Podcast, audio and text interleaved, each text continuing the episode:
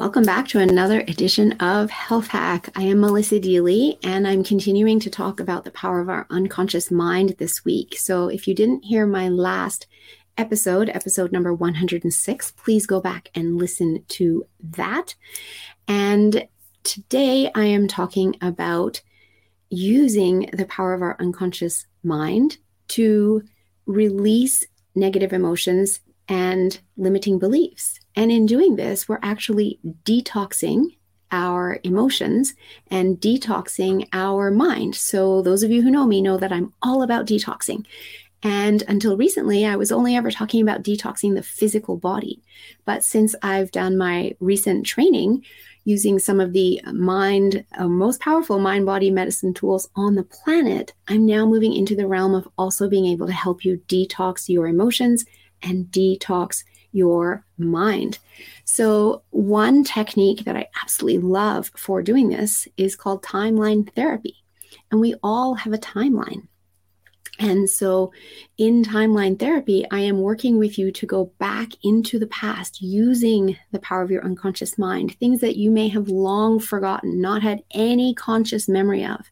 But when we tap into the unconscious mind, your unconscious mind will take you back to the first you know instance in your life or even during pregnancy or in a past life of anger or sadness grief etc etc and these emotions are so buried deeply in your unconscious mind that they're holding you back and you can release them when we learn the lesson from them which we do in this therapy so that you can then move forward.